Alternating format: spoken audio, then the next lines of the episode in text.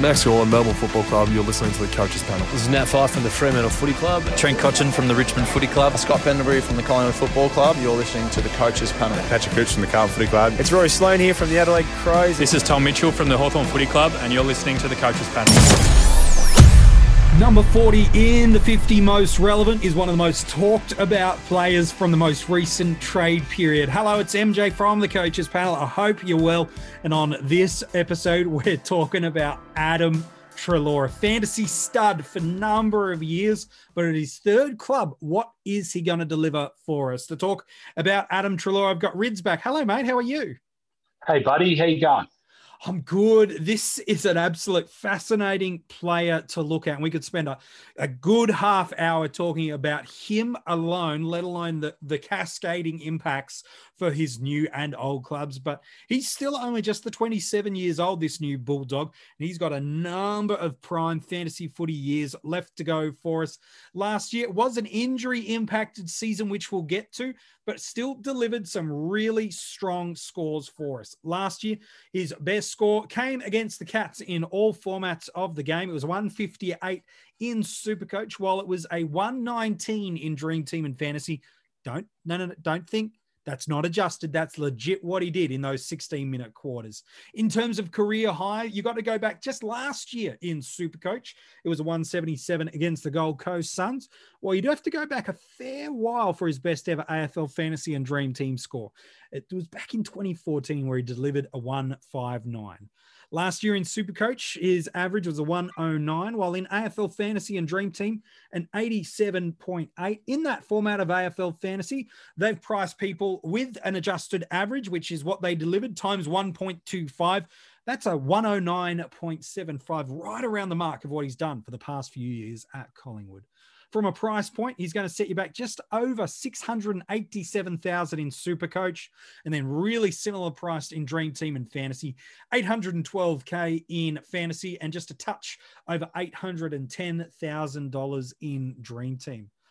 And Rids, he was the most talked about name. He probably wasn't the biggest fish to move clubs. You could argue that that maybe is Jeremy Cameron. But last year, I reckon through the month of October, everybody got sick of Adam Treloar's name because every third minute was getting brought up that he was getting traded, he was moving on, he was staying, he was moving on. And eventually, right at the deadline, Adam Treloar now finds himself at the Western Bulldogs. And because of that, I'm going to throw it out there straight away. I do not think we can start him. Ooh. All right. Let, us see. And I know can... that. Okay, so you're going to rattle off all these stats, and you've already started. Yes. And you're going to rattle off all these numbers, and yes. I'm going to rattle off some numbers on top of that, and we're going to rattle off all these numbers. And this guy's as fantasy relevant across the formats as anyone. Yes. Okay. But I am throwing it out there that he appears at number 40 because of that trade you just mentioned. All right. Well, I'm keen to dive into that because not just uh, last year or the year before, but really since 2014, this guy has just delivered ton after ton after ton for us. These are his seasonal averages since 2014, which is, by the way, his third year in the league when he was playing at GWS for Dream Team and Fantasy. 103, 103, 111, 108, 108, 113. And then this year just gone 87, which again, if you want to play the adjusted game, fine. That's up at a 109. While in Supercoach, 106, 105, 111, 101, 109, 113, 109. The dude just pumps out tons. Last year, just the eight games had some injury concerns. I'm sure that will come up later on in the episode too, Rids. But these are some of just his per game rankings on average across the entirety of the AFL. He ranked first in the league for disposals per game, second for contested possessions per game, second for stoppages, second for a uh, fourth for handballs, seventh for clearances a game, 13th for effective disposals, and 15th for inside 50s. The dude just gets the ball. He uses it generally better than most people think. He wins it on the outside, he wins it on the inside. And he just, even though he will miss the odd game here or there, maybe it's more than here or there, he just will give you a ton week in, week out, almost regardless of what is going on in the games. Like the scoring differential is not that much different, whether they win or whether they lose, whether certain players are playing or whether certain players are not playing. He's just, I think he's a 110 guy across the formats. So MJ, let's let's. I'm just going to do a quick snapshot of this. Okay, I want people to actually understand how good this guy is. Rightio. So who won the Brownlow this last year? Oh, that would be Lachie, Lachie Neale. So you'd think that Lachie Neale was almost the number one player across 2020. Okay, now we're talking everything.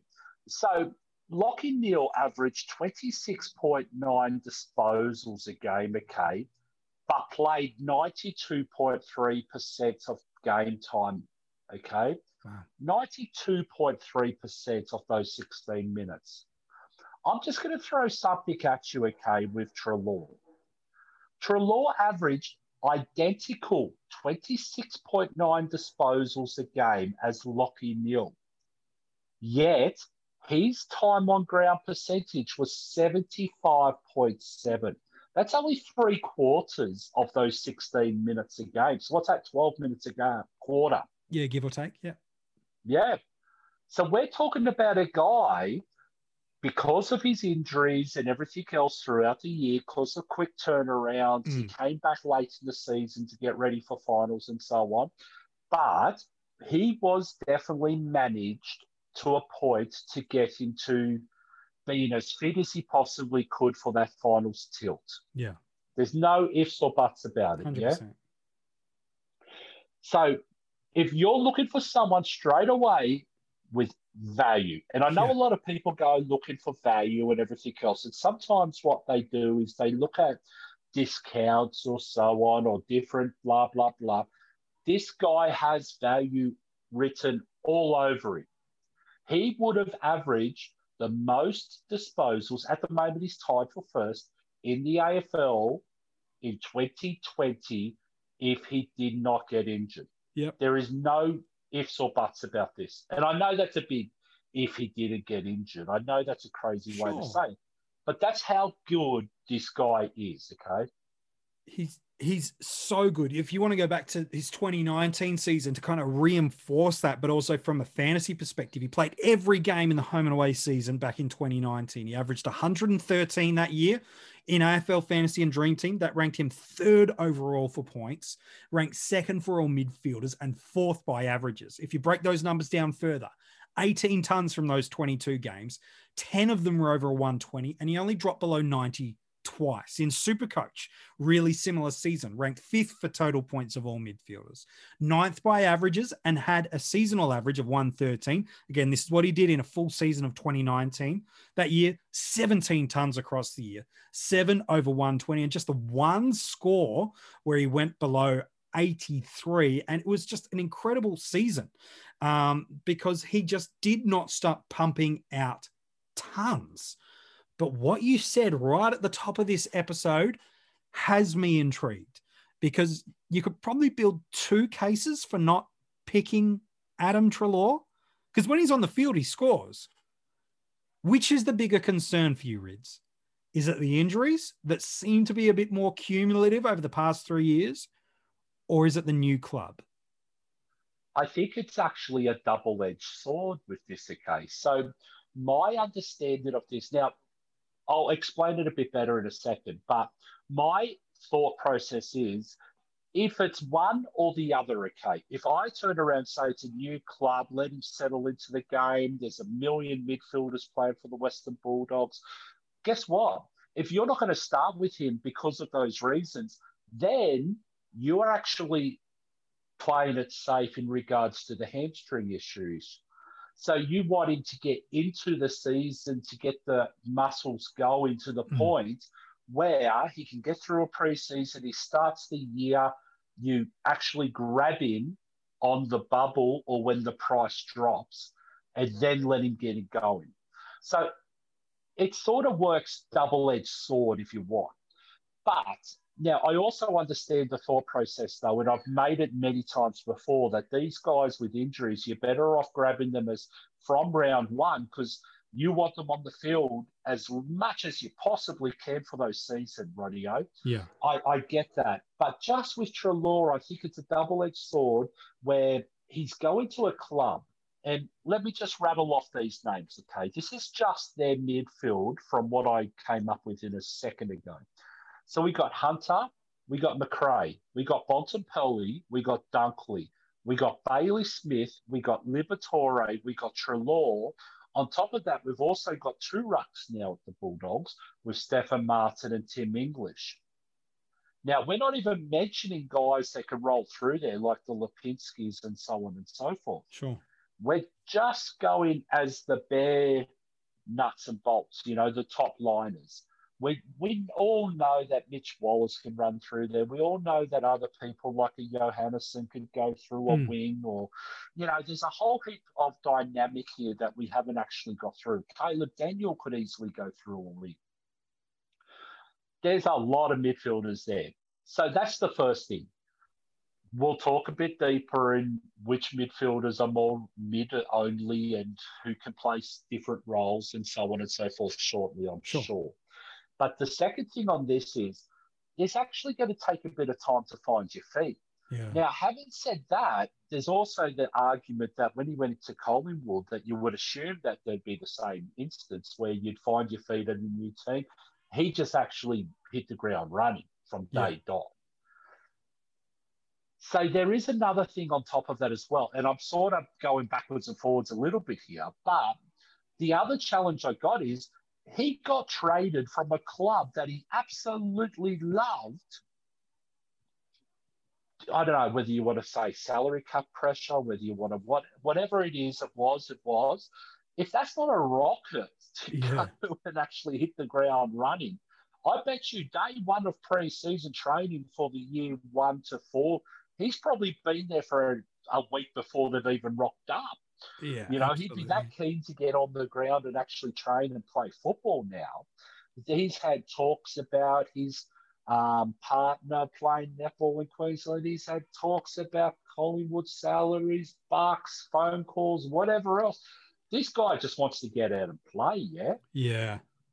So, I mean, I'm a little bit torn, but I still think you can't start with him because there's too many questions. And so then because of that, so if you can't start him based off uh, if that's your assumption or that's the the premise of where you're coming from, can you then just not pick him at all given the fact that now we had multiple injuries last year. Sure, 2019 was injury free, but back in 2018 again some really serious hamstring injuries. Does it get to that point now where we go, well we can't start him if you've got these concerns about the midfield role in terms of how it all works? Does that then mean we just can't pick him at all? Because No with every way. game he plays, The No variance way, opportunity MJ. comes. See that? I'm like Dr. Seuss. No way, MJ.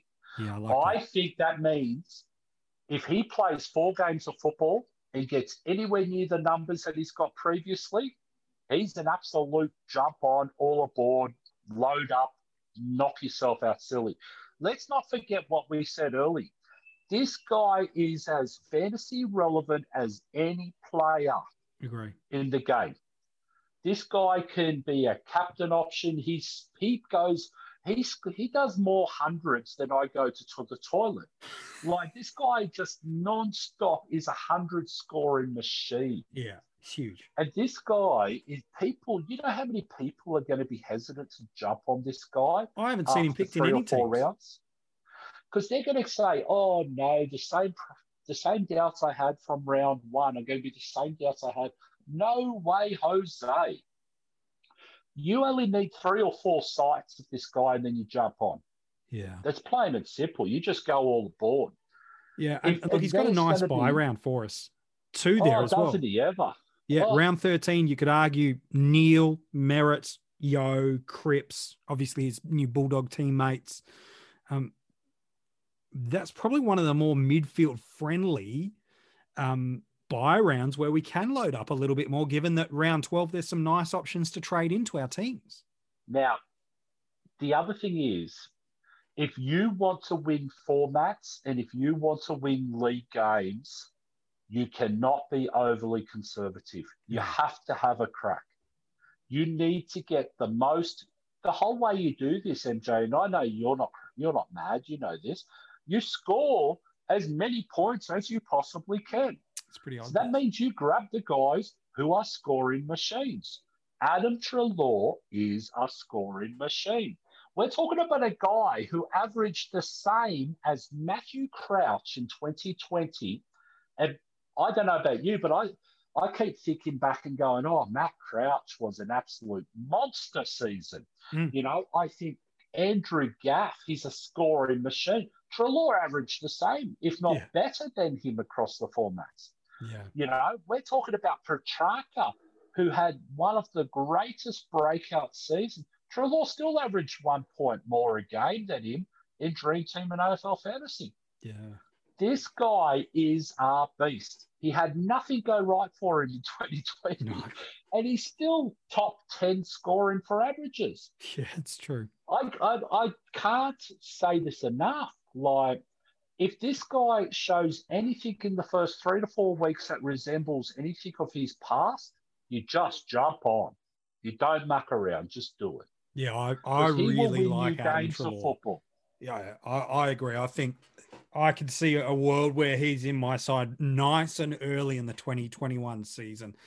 That is for sure. Where he goes in drafts, I think people are going to get some value out of him because in Dream Team and Fantasy over the past number of years, he's arguably been a mid to late first round, definitely early second round pick, maybe 10 to 15 picks later in Supercoach.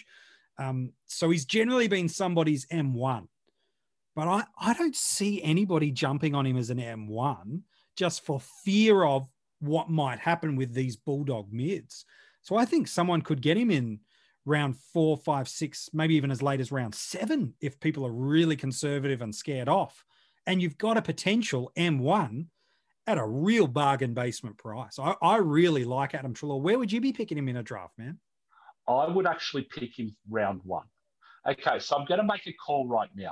Now, it's not like me to make calls, I know. Adam Treloar will average higher for Dream Team and AFL Fantasy than what Lachie Neale does for this year.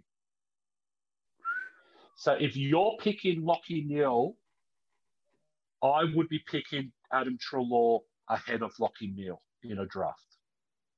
Does the durability play into that factor for you at all? Or is that just purely No. about scoring on field? No, because if you think about it, okay, Lachie Neale's going to get a little bit more attention, yeah, this year. He's already got bits and pieces of attention last year. Adam Treloar, as much as I love this guy, he is absolutely fantasy relevant because he turns the ball over continually. He's only runs at 60% efficiency. He's never getting tagged. Think about the team he went to. You got Bontempelli. Mm. As if anyone's going to be tagging Adam Treloar over Bontempelli or Macrae. I agree. Now, let's just go back to a thing that we mentioned earlier as well. You also got to look at all those names I rattled off before. Hunter, let me just throw this to you. Hunter, he'll play wing or half back. He can play half forward. Bontempelli, he'll go forward, won't he? Oh, I think he's got a split Dunkley? role. Yeah. Can play forward. He can play ruck. He's done a whole bits and pieces. Bailey Smith, we've seen him playing forward. Liberatore, we've seen him go through those stages where he runs with people. He sits here, he sits there. He's gone to half forward at times. Treloar and Macrae are arguably the only guys that don't have another position Pure but mids. the midfield role that they've got. Yeah.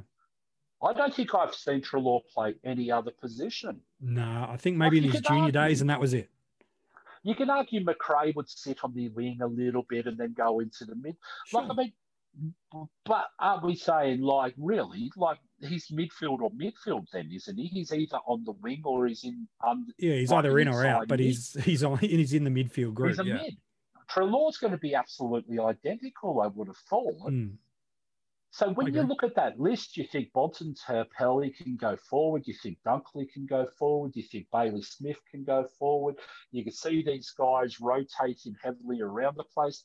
Hunter potentially can go out to a wing or a half back or a half forward because that's how he rolls. Hmm. I could see like um, a Whitfield role for Hunter this year. Yeah. Like he starts forward, pushes back, runs everywhere. That's what Hunter can do.